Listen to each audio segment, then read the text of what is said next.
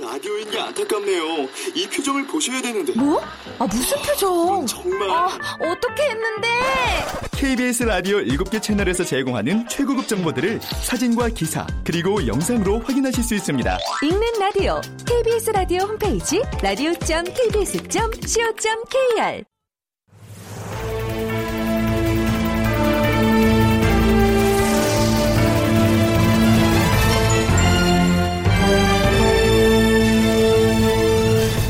다큐멘터리 역사를 찾아서.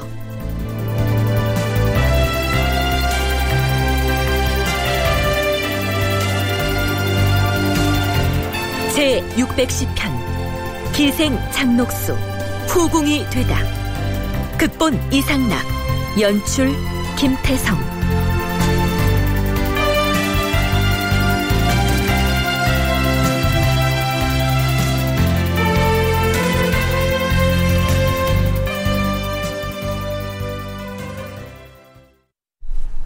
청취자 여러분 안녕하십니까? 역사를 찾아서의 김석환입니다. 재위 8년째이던 서기 1502년 3월 9일 편전에 나온 연산군은 승지 이자건을 불러드립니다. 부르셨사옵니까 주상전하? 과인이 어떤 사람에 대해서 좀 알아봐야겠는데 그가 누구인지 하문하시옵소서 성은 장가이고 이름은 한필이라는데 들어본 적이 있는가? 그러하옵니다 전하 오, 알고 있다는 말인가? 어느 때 벼슬살이를 하던 사람인가?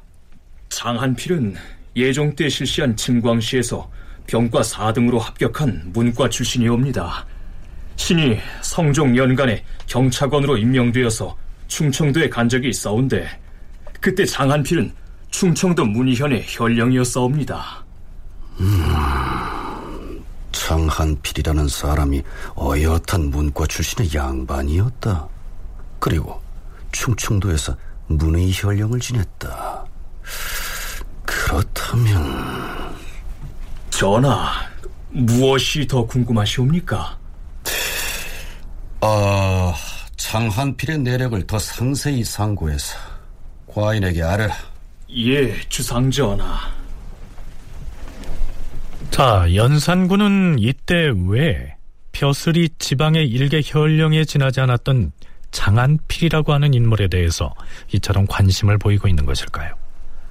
그 전날 저녁 연산군은 내관 한 사람만을 대동하고 미행에 나섭니다. 걔 아무도 없느냐? 니시오. 상감마만 앞시였습니다. 너는 지금 과인이 변복하고 미행 중이라는 사실을 잊었느냐? 아, 어서 오십시오, 주상전하. 그렇잖아도 이제나 오실까 저제나 오실까 기다리고 있었사옵니다. 아, 숙부께서 언제나 이처럼 반가이 맞아주시니 기분이 좋습니다.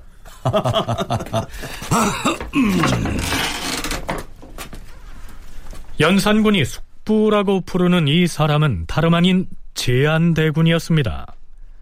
예종의 둘째 아들로서 사실상 성종보다 정통성 면에서는 유리한 위치에 있었는데도 결국 한명의 등이 왕위 계승권자로 성종을 천거하는 바람에 이 왕위를 빼앗기다시피 했던 인물이죠. 그의 어머니 안순 왕후도 성종의 어머니인 인수대비의 위세에 눌려서 움츠려 지내야 했으니 연산군이 보기에 제한대군과 그의 어머니의 처지는 왕자 시절 자신과 폐비 윤씨의 처지와 엇비슷해서 동병상련의 정을 느꼈음인지 그의 저택으로 자주 미행을 나갔던 것입니다.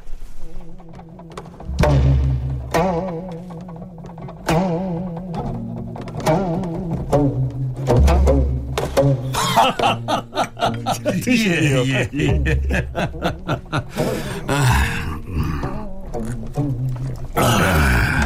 자, 자, 자, 자. 제가 숙부님께 한 잔 올리겠습니다. 아이고, 황공하옵니다, 전하. 아, 예. 아, 검은 구 소리가 참참 좋습니다. 검은 고 타는 솜씨가 장하군의 현수 못지 않습니다, 그려. 하, 한데, 저 여자아이는 누구인지요? 아, 예, 전하.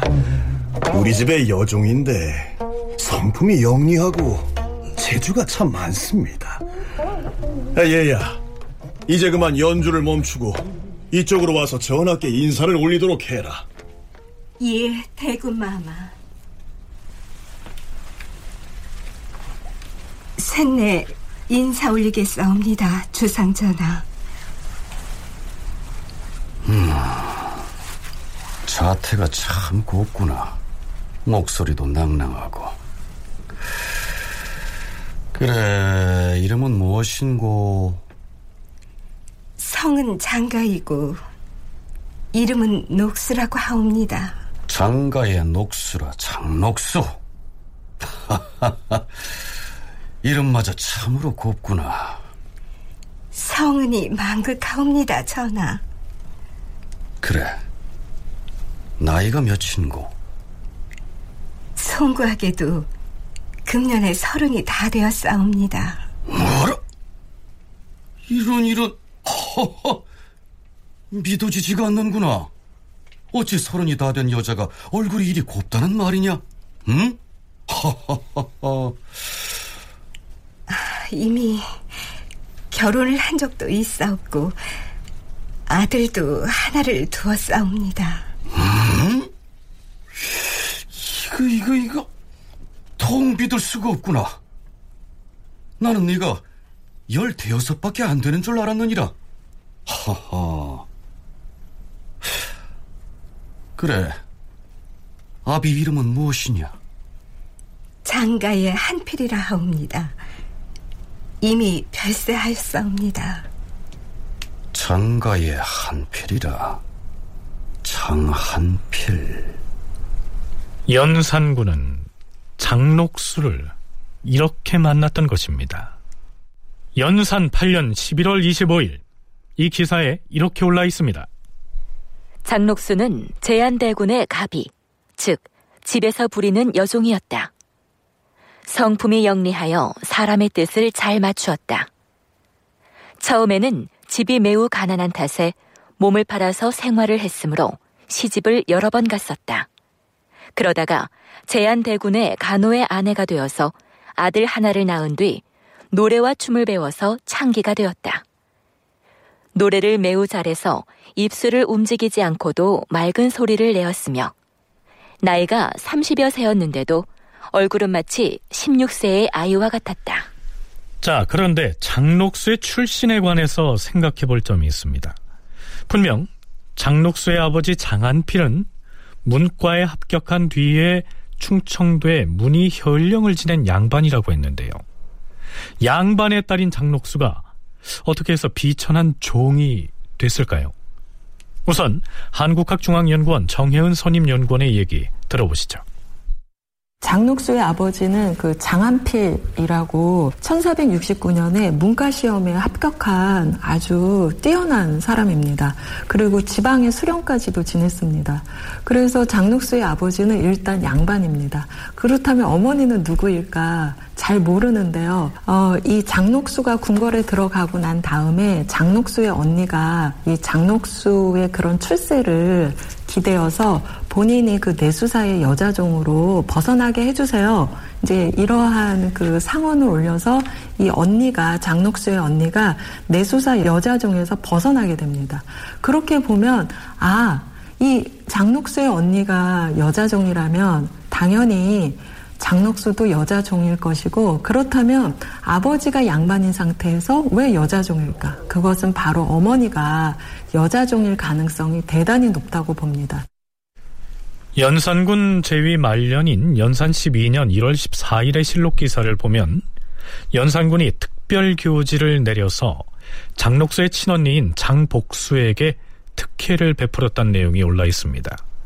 이때에는 이미 장록수가 연산군의 총애를 받아서 내명부의 종 3품 위호인 수경의 지위에 있었던 시기입니다.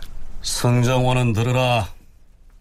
장수경의 친언니인 전 내수사 여종 장복수와 그 자녀들을 총량하라. 장수경은 진실로 여러 형제들 중에서 가장 빼어났으므로 그의 형제들에 대하여 아울러 종량할 것을 허락하는 바이다. 음. 이제 모쪼록 양인이 된 이들은 넓은 은혜를 너그럽게 베풀어 영세토록 전하게 하라. 이게 무슨 얘기냐면요.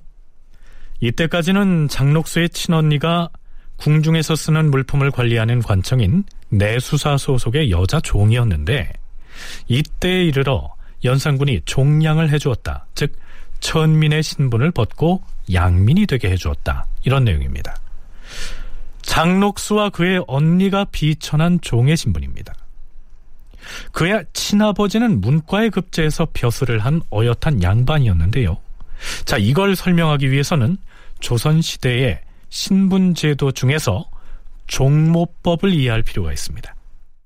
양반들의 경우는 종목법을 대단히 선호하게 됩니다. 왜냐하면 보통은 본인의 여자종들이 양인 남성하고 혼인을 하는 경우들이 종종 있는데 만약 그럴 때 종부법을 따르게 되면 본인의 여자종이 낳은 아이들이 양인이 되기 때문에 사대부 입장에서는 본인들의 재산이 줄어들게 됩니다. 그래서 조선시대 양반들은 종목법을 상당히 많이 그 지지를 하고요.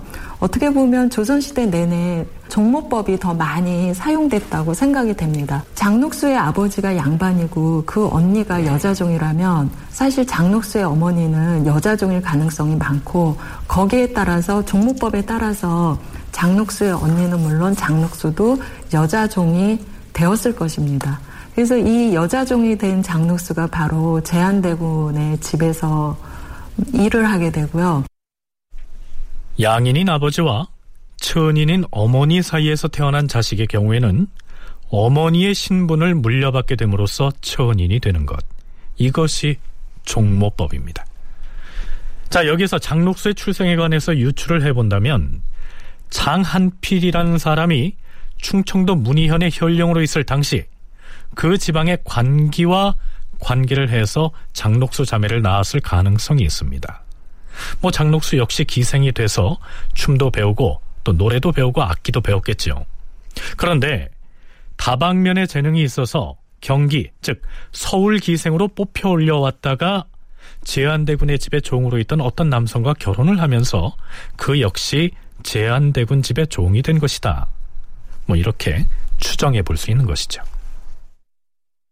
연산군 8년 무렵에 연산군이 제한대군 집에 갔다가 장록수를 보게 되어서 그래서 결국 궁궐로 들어와서 나중에 이제 후궁까지 이제 된 걸로 그렇게 이제 판단이 되는데요. 어, 그런데 제한대군의 여종이다라고 하는 것이 구체적으로 보니까 제한대군의 종의 아내였다라고 되어 있습니다. 그래서 예, 처음부터 제한대군의 시중을 두는 예, 그런 여종의 형태가 아니라 제한대군의 종 가운데에서 이 장록수를 누군가가 그 아내로 삼았었다 하는 것인데 그 나이가 들어서야 노래하고 춤추는 것을 배워가지고 그래서 창기가 되었다고 하는데 이 창기는 흔히 생각하는 그 창기가 아니라 노래하는 개념입니다. 노래한다라고 하는 창한다라고 하는 창이거든요. 네, 성신여대 오종록 교수의 얘기였습니다. 창성할 창자 옆에 계집녀 변이 붙은 글자는 몸 파는 여자 창자입니다. 그리고 입구 변이 붙은 글자는 노래 부를 창자인데요. 장록수는 후자에 노래 부르는 창기였다는 얘기입니다.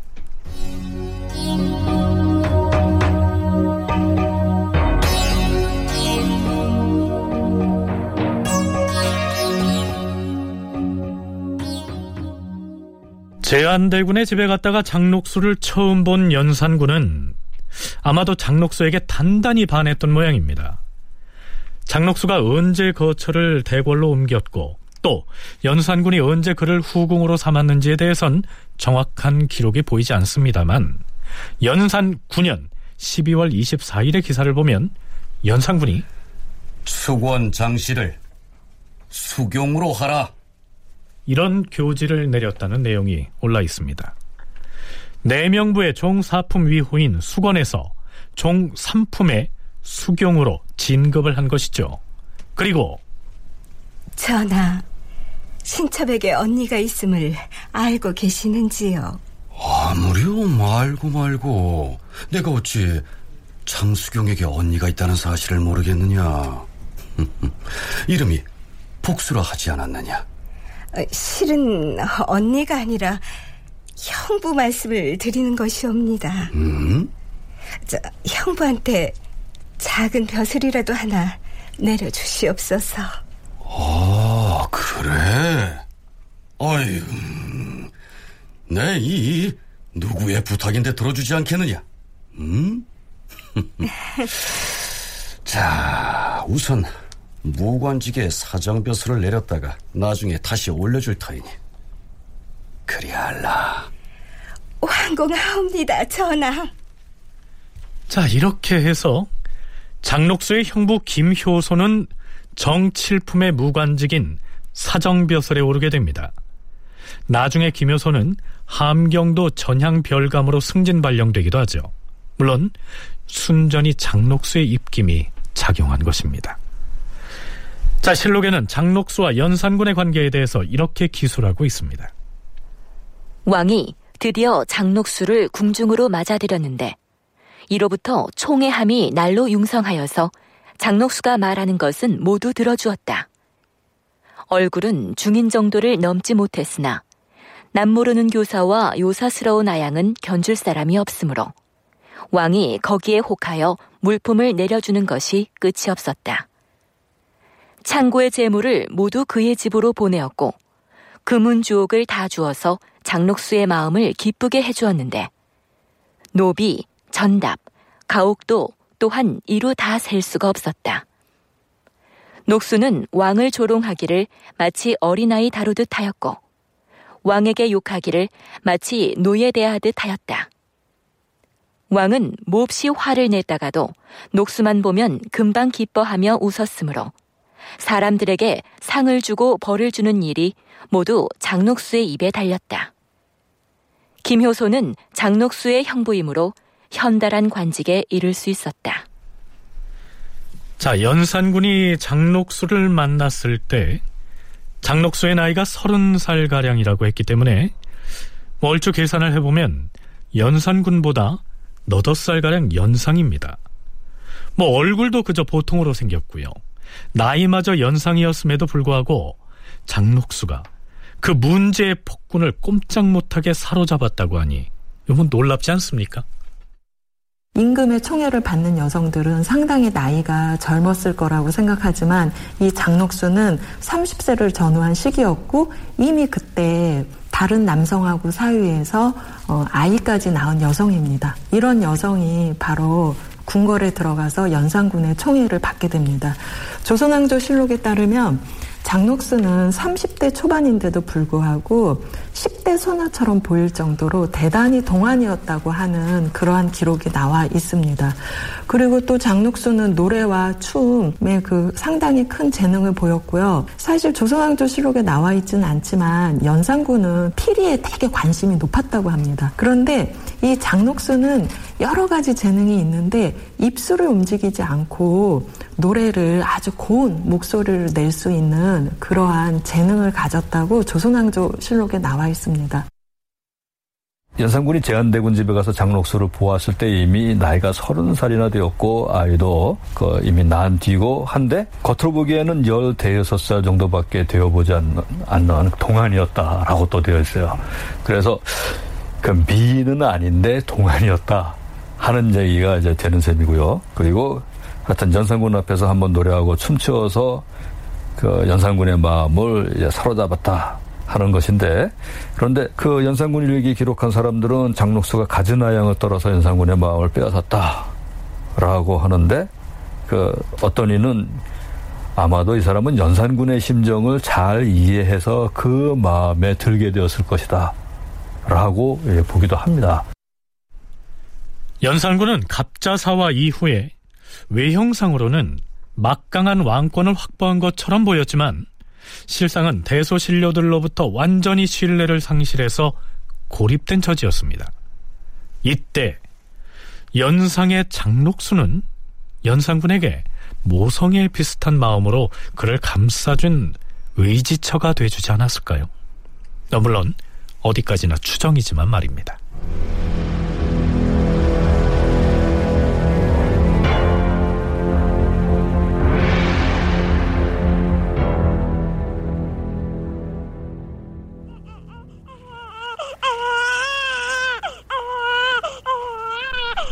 연산군과 장록수 사이에 딸아이가 태어납니다.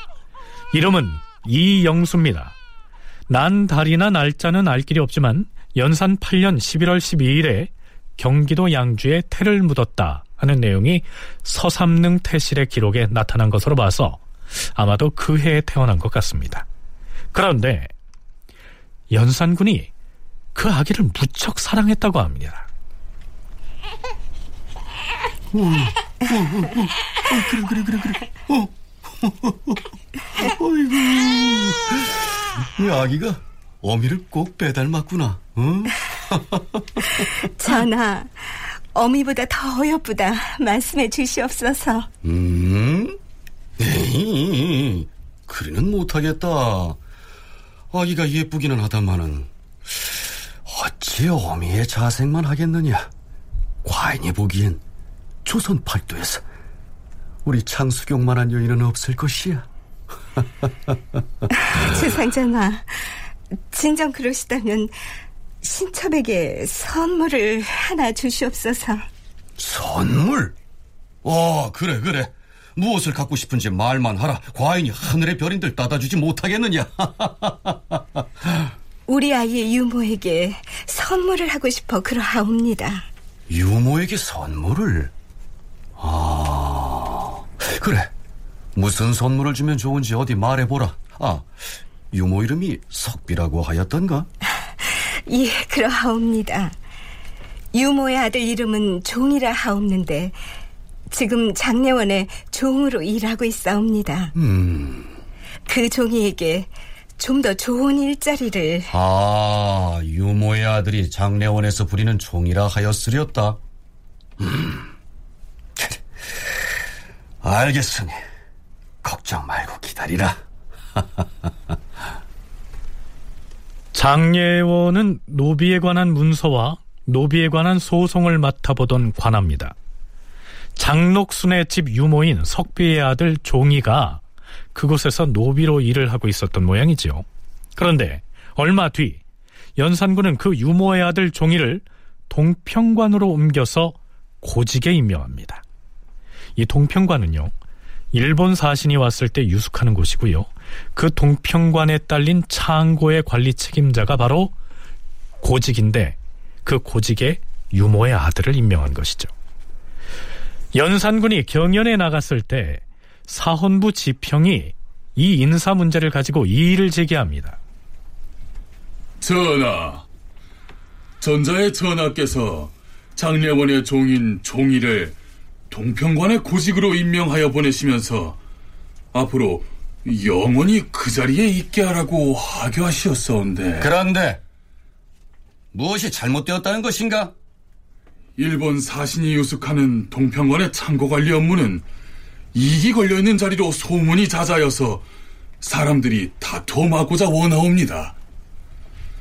종이라는 자를 그 자리에 붙박이로 오래 유임시키시면 국가에서 금지하는 물품을 사사로이 일본인들과 서로 매매하여서 반드시 폐단이 있을 것이옵니다.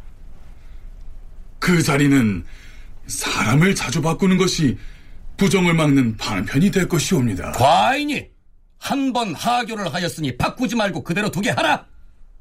이 기사 뒤에는 다음과 같은 설명이 첨부되어 있습니다.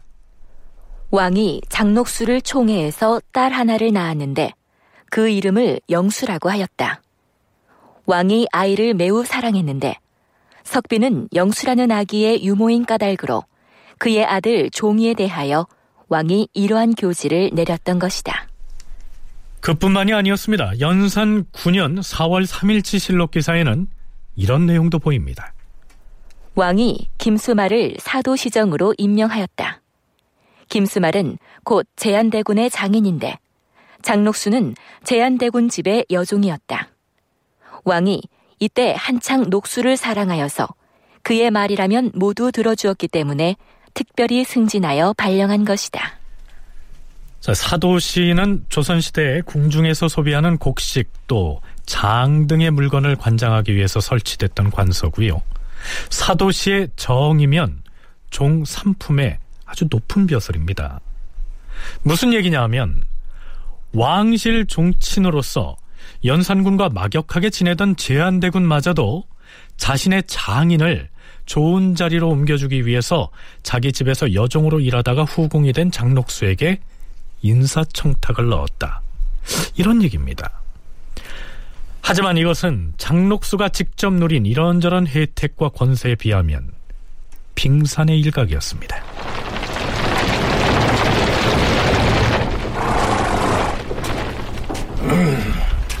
대문을 열어라! 우리는 어명으로 장수경 마마의 사가에 무명 옷감을 가지고 왔느니라! 자, 무엇들 하느냐? 술에 실린 무명풀 장수경 마마 댁으로 운반하라! 예, 예, 예. 아이고, 도대체 저 술에 바리바리 실린 옷감들이 다 뭐야? 임금이 수경마마네 집에 특별히 내려준 무명 옷감이라잖아. 자그마치 500필이라네 그려. 아휴, 장수경인가 하는 이가 기생에다 종살이를 했던 여자라면서? 누가 아니래. 얼마 전까지만 해도 제한대군 집에서 종살이를 했었는데, 아 글쎄 야밤에 임금이 그 집으로 미행 나왔다가 한눈에 반했다지 뭐야. 사람 팔자 시간 문제라니까. 듣자 하니 임금보다 나이도 더 많다던데. 아니 무슨 재주로 사람을 수백 명씩 죽인 그 피도 눈물도 없는 남자를 치마 폭에 꽉 감싸 안았을까 그래? 말 조심하라고. 아이 자네도 군기시 앞에서 목 잘려서 장대 끝에 매달리고 싶나? 이 외에도 연산군은 장록수에게 끊임없이 물품을 내리고 장록수는 왕의 총애를 적극 이용해서 매관 매직을 주저하지 않았으며 사사로이 뇌물을 받는 등 온갖 욕심을 거침없이 채운 것으로 기록되어 있습니다. 도대체 장록수의 어떤 점이 연산군으로 하여금 그처럼 맹목적인 총애를 쏟아붓게 만들었을까요? 장록수가 연산군보다 연상의 여인입니다. 그렇기 때문에 누구보다도 연산군의 그 마음을 잘 헤아리고 그리고 연산군한테 여러 가지 조언, 그 다음에 인간적인 측면에서 그 마음을 헤아리는 능력이 저는 장록수한테는 있지 않았을까.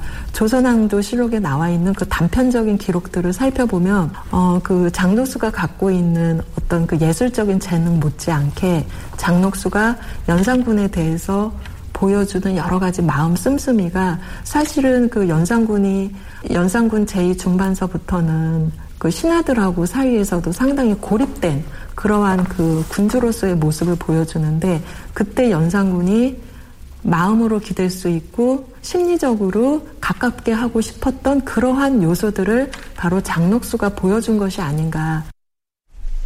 연산 10년 3월 이때쯤에는 연산군이 궁궐의 담장도 높이 쌓고 또 주변의 민가를 철거해서 대궐을 뭐 그야말로 외부로부터 철저히 차단된 금궁으로 만들려는 작업을 하고 있던 시기였습니다. 장록수가 그 기회를 놓칠 리가 없었겠죠. 전하, 내일은 사가에 좀 다녀올까 하옵니다. 어, 그래? 아, 그럼, 그럼, 그럼. 다녀와야지. 근데, 뭐, 할 말이 있는 것인가? 아, 저, 그게 아니었고, 이제 신첩은 이 나라의 지존이신 주상전하를 가까이 모시는 내명부의 수경이 온데. 그런데, 누가 감히 장수경에게 뭐라 싫은 소리를 하던 것이냐? 아, 그런 게 아니었고, 신첩이 어쩌다 사가에 갈 때면 동네 사람들이 구경거리나 되는 양 자꾸 기웃거려서 행동하기가 매우 민망하옵니다. 음, 과연 그런 일이 있겠구나. 그러면 어찌했으면 좋겠느냐? 어찌 신첩이 직접 주청을 드리겠사옵니까? 음? 알겠느니라. 과인이 장수경에게 좋은 집을 마련해 줄 것이다. 두 채든 다섯 채든 어찌 아까울 게 있겠느냐? 마음에 드는 집이 있으면 과인에게 말을 하라. 그 주인이 누구든 너에게 하사할 것이야. 음. 아, 그리고 장차 장수경의 저택을 새로 지을 것이지만 집 짓는 일은 시간이 걸릴 다 우선 지금의 사사집 주변에 대하여 청화 작업을 하는 것이 좋겠다. 연산군은 장록수가 머물던 사가의 이웃집들을 모두 철거하도록 명을 내립니다. 그러자 사헌부에서 반기를 들고 나서지요. 장록수는 대궐에 들어와 지내고 있어서 사가에는 거처하지도 않는 실정인데 그 이웃집들을 마구잡이로 철거해버리면 민원이 발생할 것이란 얘기입니다. 연산군은 불편한 심기를 숨기지 않습니다. 네? 어제 사헌부에서 과인에게 아뢰기를 장수경이 대궐 안에 깊이 들어와 거처하고 있으니 사사집에 나가 있을 리가 만무하다고 하였는데 이것이 무슨 말인가? 사헌부의 이 말이야말로 역시 윗사람을 업신여기는 능상의 풍습이 아닌가? 승정원의 의견은 어떠한지 말해보라. 전하, 사헌부에서 아랫 말씀은 장수경이 밖에 나가서 거처하고 있지도 않고 궐에 들어와 살고 있어온데 그 이웃집들을 철거하도록 하시니 민원이 있을까 염려스럽게 여긴 것이기 때문이옵니다.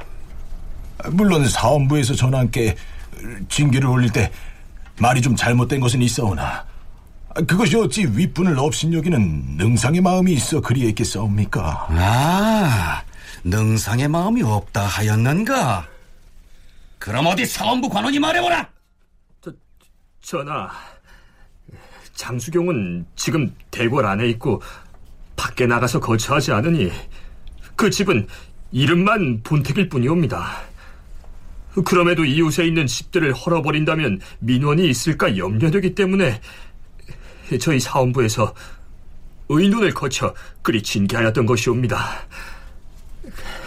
그, 아래올 때 혹 말이 잘못되었다면 그 죄를 달게 받겠사옵니다. 뭐라? 끝내 잘못이 없다는 것인가? 지금 과인이 임금을 업신여기는 능상의 풍습을 통렬히 굳히고 있다는 사실을 모르는가? 사정이 이러한데도 또다시 임금에게 이런 식으로 회개를 하고 있구나! 승종원의 승지들도 마찬가지가 아닌가? 갑자사화의 과정에서 연산군이 신료들을 벌하거나 처형할 때 가장 자주 입에 올린 말이 바로 임금을 능멸한다는 뜻의 능상입니다. 후궁인 장록수의 사사집을 외부인이 기웃거리지 못하도록 이웃의 민가들을 철거하는 문제를 두고 민원이 생길까 걱정하는 신료들에 대해서 또다시 능상이다 라고 하면서 압박을 가하고 있는 것이죠.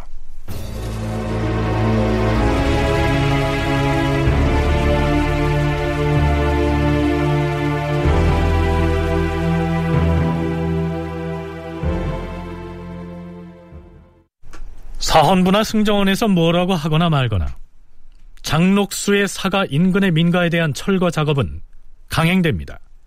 한술 더 떠 연산군은 이러한 명을 내리기도 합니다. 장수경의 사가 이웃집 철거 작업은 어찌 되고 있는 것인가? 공주에서 인부들을 동원하여 철거 작업을 수행하고 있사옵니다. 음. 아, 그리고 장수경의 사사집에서 혹시 돌이 필요할지도 모르니 지금 철거하는 집에서 나오는 돌들을 갖다 쓰도록 전하라. 자, 장록수와 이웃하고 살았다는 그 한 가지 이유 때문에 졸지의 집을 철거당한 채 쫓겨난 백성들의 절박한 처지는 안중에도 없지요.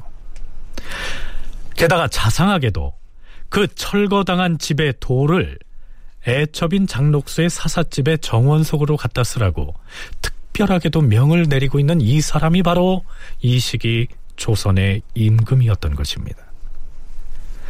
사헌부에서 장록수의 이웃집 철거에 대해서 반대 의견을 올렸던 것은 지극히 당연한 간언이었기 때문에 그 정도에서 접고 넘어갈 만도 했는데 그것도 아니었습니다. 연산군은 아예 의정부의 정승들을 비롯한 대소신료들을 모아놓고 이 문제를 다시 논의하게 합니다. 장수경의 이웃집을 철거하는 것이 부당하다고 논한 자가 누구 누구이며 그 중에서 누가 주동하였는지를 구하라. 전하, 사헌부에서 그것이 부당하다고 논한 자는 대사헌 이적원, 집이 권홍, 장령 이맥과 김근사, 지평 김철문 등이었사옵니다. 궁궐 안에서 열리는 연회에 바깥에서 기생을 단장시켜 입시하게 하는 것이 부당하다고 논한 자는 장령 이계맹, 정원 황맹원 등이옵니다. 임금을 등상하도록 그 논의를 주동한 자들을 알려라. 그들을 기세제수율로 다스릴 것이다. 연산군은 집요하게 주동자를 찾아 능상의 죄로 다스리려고 합니다. 이런 일이 있고 난 뒤부터 사헌부의 관원들은 물론이고요. 어느 대신도 연산군의 뜻을 거스르는 말을 입에 올리지 않습니다. 이후로도 연산군이 장록수에게 어디에 있던 누구의 집을 제공했다는 등의 기사가 자주 등장한 것으로 봐서 뭐 도대체 장록수의 집이 몇 채나 되는지를 헤아리기도 쉽지가 않습니다. 한술 더 떠서 연산군은 대사동에다가 장록수의 저택을 짓는 공사를 대대적으로 벌이게 합니다. 그리고 집을 다 짓고 난 뒤에는 또 이렇게 명하죠. 대사동에 지은 장수경의 새 집에 화재가 일어날까 두려우니 사면으로 열자의 거리를 지어서 거기에 해당하는 근처 민가들을 모두 철거하게 하라. 그 장록수의 친인척, 그다음에 장록수의 개인 집들, 장록수의 개인 집들을 이렇게 크게 호화롭게 지어주는 이러한 부분들은 당시 그 관료들이 아주 부당하고 그다음에 도가 지나치다라고 생각할 수도 있었지만 이미 정점을 향해 치닫고 있는 그런 시점이었기 때문에 대신들도 사실은 말릴 수가 없었던 그런 상황이었고요. 결국 그런 것들이 다 누적이 되어서 결국은 반정이라고 하는 그러한 모습으로 분출이 되었다고 생각합니다. 그래서 어떻게 보면 지금 조정 실로들이 불만들이 대단히 컸음에도 불구하고 조선왕조실록에는 얘기를 전혀 하지 못한 것으로 나오지만 그 이면에는 연산군을 몰아내야 되겠다고 하는 이러한 자기들만의 이야기들이 이미 있었다고 볼 수 있습니다. 조정의 대소신료들이 연산군의 그칠 줄 모르는 폐행에 아예 입을 다물어 버린 형국입니다. 그리고 그 이면에는 이제는 연산군을 더 이상 왕위에 둘 수 없으니 그만 폐위시켜야겠다. 이러한 인식을 조정 관리들이 폭넓게 공유하고 있었다. 정혜은 연구원의 분석이 그러합니다.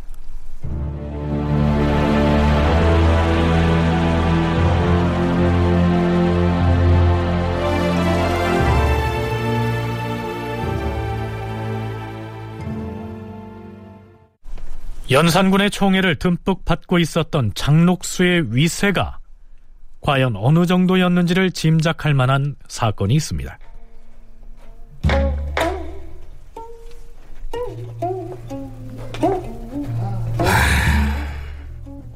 오늘은 과인이 심기가 매우 불편하여 장수경과 술을 한잔 하려고 불렀느니라. 신첩이 위로해드릴 터이니 마음을 편히 하시옵소서. 하운데 무슨 일로 그리 심기를 상하셨사옵니까? 예전에 대간이 하도 자기들 세상인 양 임금을 향해서 이래라 저래라 불경한 간쟁을 일삼기에 아예 사관원도 홍문관도 다 없애버렸느니라. 이제는 간언을 할 대간이 없어졌으니 심기를 상할 일이 없지 않사옵니까? 아니야 아니야 아니야 아니야 아니야 나이 많이 먹은 것밖에는 자랑할 것이 없는 이 원로 대신 임대하는 자들이 콜피터면 임금을 능멸하는 풍습이 있단 말이야 그 자들이 내 말에 복종하고 충성하는 제 위장을 하고 있지만 내가 그 자들의 검은 속을 모를 줄 아나? 능상의 기미를 보인 자들은 그 죄를 엄히 물으시옵소서 전하. 어, 그렇지, 그렇지, 그렇지. 그래, 그래, 그래. 그래야 할 것이야. 내 이놈들이 아주 쓴맛을 보여야 돼. 아, 장수경의 말을 들으니 이제 마음이 한결 풀렸도다. 아, 골치 아픈 정사 얘기는 이제 그만하자꾸나. 가만, 술상을 드리라 하였거늘. 주한상을 왜 드리지 않는 게냐? 주한상 대령하였사옵니다, 수경마마. 음, 술상을 들고 온 너는 운평이 아니더냐? 이름이 무엇이더라? 옥가의 지화라고 하옵니다. 음, 옥지화. 술상을 놓고 나가보도록 하라. 예, 주상 전하. 어, 어, 내년이 지금 감히 내 치맛자락을 밟았느냐? 송구하옵니다, 수경마마. 발걸음을 잘못 옮기는 바람에 어디서 변명을 하는 게냐? 운평 따위가 감히 내 치맛자락을 밟다니! 죽을 죄를 지었사옵니다, 수경마마. 내년! 내년이 이러고도 살기를 바라는 것이야! 죽을 죄를 지었사옵니다, 주상 전하. 여봐라! 이, 이, 이, 이 운평가를 끌고 가서 의금부에 하옵가라! 자, 다음 시간에 자세히 살펴보겠지만 여기에 나오는 운평이란 일종의 가무기생인데요. 여기에서 간택된 사람이 흥청이 돼서 임금을 수발할 기회를 가지게 되는 겁니다. 그러니까 이 술상을 가져왔던 옥지화라는 기생은 기생 중에서도 아직 연회 등에 뽑혀가지 못한 일종의 대기생인 셈이죠. 그 기생의 처지에서 보면 후궁인 장수경은 하늘 같은 존재라고 하겠죠. 자, 그건 그렇고 술상을 날라왔던 기생이 걸음을 삐끗해서 후궁의 치맛자락을 밟는 실수를 했다면 주상 전하를 수발하는 궁중의 나이니 어찌 그리 조심성이 없는 것이냐? 앞으로는 조신하게 행동을 하거라. 자, 이렇게 꾸지람 한마디쯤 하고 끝났으면 좋았을 텐데 다음 날 연산군은 승정원에 이런 교지를 내립니다. 온평 옥지화가 수경의 치마를 밟았으니 이는 만상불경의 죄에 해당하므로 무거운 벌을 주고자 한다. 승지 강호는 옥지화를 미리청으로 데리고 가서 엄히 문초하라. 또한 과인의 이러한 뜻을 의정부, 육조, 한성부 등에 논의하게 하고 그 의논한 말을 과인에게 아뢰라 이르라. 자, 술상을 들여오다가 후궁의 치맛자락을 밟았다고 해서 옥에 가두고 문초를 하게 합니다. 후궁인 장록수야 또 그렇다고 치더라도 나라를 이끌어가는 군주가 사소한 실수를 가지고 이처럼 일을 크게 만드는 상황. 자, 이 문제를 어떻게 이해해야 할까요? 그건 그렇고요. 연산군의 명을 받은 조정 대신들은 이 일을 두고 또 어떻게 의논하는지 살펴보시죠.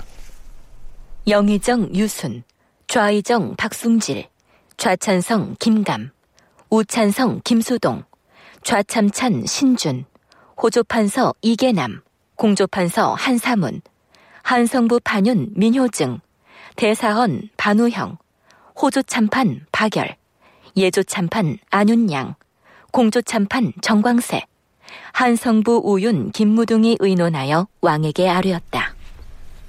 전하, 신등이 의논한 결과 옥지와의 죄는 지극히 만호라였으니 주상 전하의 분부가 지당하옵니다. 옥지와의 목을 베게 하시옵소서. 네, 여기에서 만홀했다 고 했는데요. 쉬운 말로 풀면 매우 경솔했다 이런 뜻입니다. 조정 대신들이 논의한 결과 그 기생의 행동이 경솔했다 이런 결론을 얻었다고 했으면서도 극형인 차명에 처하라라고 한 것은 뭐 다분히 연산군에게 책 잡힐 말을 하지 않겠다는 의미겠죠. 연산군이 그 죄를 경감해서 가벼운 처벌에 그친다면 또 뭐 다행이고요. 자 그렇다면 연산군은 이 일을 어떻게 처결할까요? 옛말에 쥐를 잡자 해도 그릇이 깨질까봐 쥐에게 돌을 못 던진다라고 하였다. 천하에 지극히 천한 것이 질그릇인데 이것으로 요광을 만든다면 진실로 천할 것이다.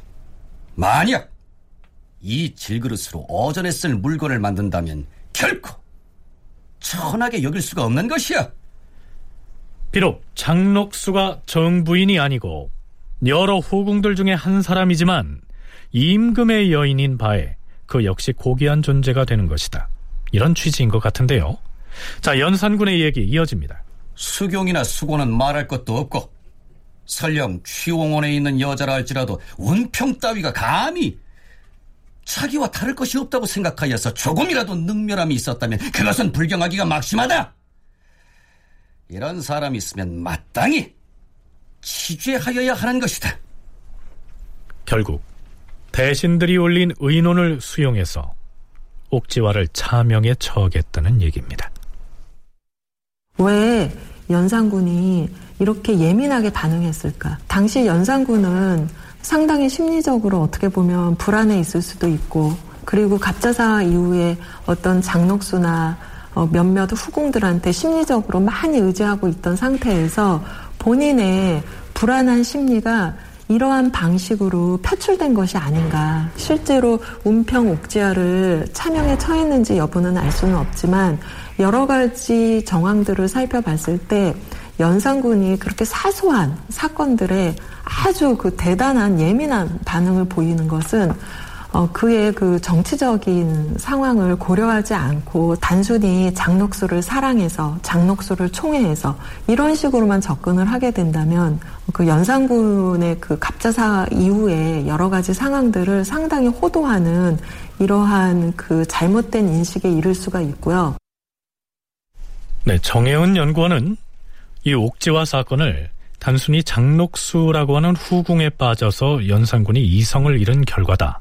이렇게 단순히 볼 것이 아니라 갑자사화 때문에 수많은 신료들을 죽이고 나서 정치적으로 고립무원에 빠진 연산군의 심리적 불안 상태에서 그 배경을 찾아야 하는 것이 아닌가 이렇게 분석하고 있습니다. 옥지화를 차명에 처한 뒤 연산군은 혹시 신료들 중에서 이 일을 두고 남형이다 지나친 형벌이었다 하고 비판하지 않을까 다시 말해서 극형을 너무 남발한다고 하는 사람이 있지 않을까 이런 걱정이 들었던 모양입니다. 하여 승정원에 이런 교지를 내리기도 하죠. 과인이 옥지화에게 죽음을 내린 것을 두고 혹 남형이라고 이러는 사람은 없겠는가? 지금 흥청으로 후궁을 채우다 보니 운평 같은 천한 자들이 아예 저의 동배로 보고 능만하는 마음이 있는 것이야. 자 여기서 잠깐 다른 국왕들의 경우에는 후궁을 어떻게 드리는지 살펴볼 필요가 있는데요. 일반적으로 왕비를 드릴 때에는 전국에 일단 금혼령을 내리고 조정 대신 등 명문가 집안으로부터 처녀 단자를 받아서 그 중에서 후보자들을 정하게 됩니다. 만일 4명의 처녀를 후보로 뽑은 다음 거기에서 한 사람을 왕비로 간택했다면 간택된 그 처녀는 중전이 되는 것이고요. 나머지 세 처녀는 후궁이 되는 것이죠. 따라서 후궁들 역시 사대부 집안에서 제대로 교육받은 여성들이 되는 것인데요. 연산군의 경우에는 후궁을 기생들 중에서 마구 뽑고 이미 결혼을 하고 아이까지 있는 기생을 후궁으로 들이다 보니 기생들이 후궁 보기를 자신과 신분이 같은 사람으로 여긴다. 이것을 지적하고 있는 것입니다. 그런데요, 오종록 교수는 후궁인 장록수의 치마를 밟은 실수를 범한 기생 옥지화를 차명에 처한 것은 전 근대 사회 질서 체제를 기준으로 본다면 자연스러운 측면도 있다고 얘기합니다. 해조 때에 정도전이 요동 공격을 준비하면서 기법 훈련을 이제 시키려고 중앙군의 시패들을 소집을 했습니다. 그런데 그때 시패들을 보내지 않은 장수들이 여럿 있었죠. 그래서 그때 이제 정도전이 태조에게 아뢰고서 그 장수들을 처벌하는데 장수들을 예, 처벌하는 것이 아니라 그 참모들을 불러다가 곤장이죠. 그러니까 매를 예, 때리고 하는 예, 그런 상황으로 전개됩니다. 그래서 참모 각각이 이제 그들이 모시는 장수를 대신해서 이 처벌을 받았던 셈이죠. 또 예, 이거는 이제 일반적으로 이제 그와 같은 일들이 많이 벌어지는데 사원부에서 관원의 잘못을 예, 찾아내게 되면은 그 관원의 종을 옥에 가둬두는 일이 많습니다. 이거는 그 종이 그 자기가 모시는 관원을 대신해서 역시 옥에 갇히는 것을 나타냅니다. 당시에는 장수가 잘못을 저질렀을 때 그 장수 대신에 그 집 종에게 벌을 내렸다는 겁니다. 만일 그 집에 대신 벌을 받을 종이 없었다면 아들을 잡아가두는 경우도 있었는데요. 당시의 가부장 체제에서 아들이나 부인이나 심지어는 그 집안의 종이라 할지라도 곧 그 집의 가장인 가부장을 상징하는 존재다. 뭐 이런 얘기죠.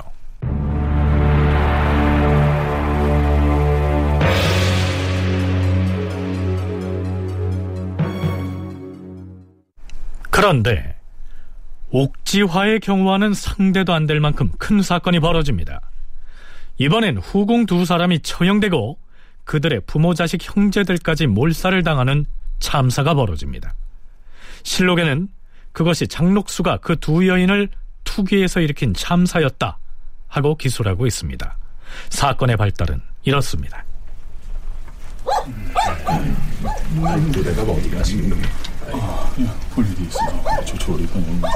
자, 어느 날 장록수의 집 남자 종인 돌동이 마실 나갔다가 집으로 돌아오고 있었는데요. 어? 아이고, 우리 집 대문에다 누가 이런 걸 붙여놨지? 아, 이거, 이거 무슨 벽서인 것 같은데.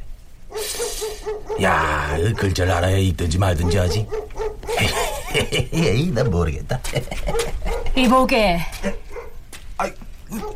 나를 부르셨어? 이거 어느 집 마나님인지 이 분명히 여자분인데 유모는 또 왜 쓰고 있는지 에이. 거기 붙어 있는 글은 그 집하고 관계 있는 것이니 에? 때 가지고 들어가시게. 그럼 아, 여, 여, 아 여보죠? 아 노실력을 성명을 밝히고 가야? 아이고 야 이거 어느새 사라 사라져 버렸네 그. 아이 저 에라 모르겠다 이제 일단 벽서를 뗀 다음에 말아주고 우리 수경만화님께 갖다 드려야겠다. 구체적인 사건에 대해선 딱 요만큼만 기록되어 있습니다. 장록수의 집 앞 대문에 익명의 벽서 한 장이 붙어 있었다. 장록수의 집안 종이 그 벽서를 구경하고 있는데 유모, 즉 기름 먹인 종이로 만든 모자를 써서 얼굴을 가린 한 여자가 그 벽서가 장록수와 관련이 있으니 떼가라 이렇게 말하고는 사라졌다는 얘기입니다. 이상한 것은 그 벽서에 어떤 내용이 쓰여 있었는지를 실록에서도 구체적으로 밝히지 않고서 궐 안에 있는 사람이 아니면 쓸 수가 없는 되거란의 사정을 매우 상세하게 적어놨다. 라고만 기술하고 있습니다. 자, 아마도 장록수는 그 익명의 벽서를 연산군에게 보여줬겠죠. 보여주면서 이렇게 말했는지도 모릅니다. 주상 전하, 후궁 중에서 항상 신첩을 미워하고 시기하는 두 사람이 있사옵니다. 음? 누가 감히 장수경을 미워하고 시기를 한다는 말이냐? 아래옵기 송구하오나 벽서 사건 뒤에는 최전향과 수군비가 있을 것이옵니다. 뭐라? 그들이 장수경을 투기하여 이런 벽서를 붙여서 참소를 하였다는 말이냐? 송구하옵니다, 전하. 이 모든 것은 오로지 신첩이 떡이 모자란 탓이옵니다. 오오오오, 울지 말라. 어? 내이 요망한 자들을 결코 가만두지 아니할 터이니 걱정하지 말거라. 아, 그래 그래. 개 아무도 없느냐? 의금부에 명하여 지금 당장 최전향과 수군비를 잡아다 가두라 이르라. 자, 이 사건의 전개 과정과 그 결말에 대해서는 다음 주이 시간에 계속하겠습니다.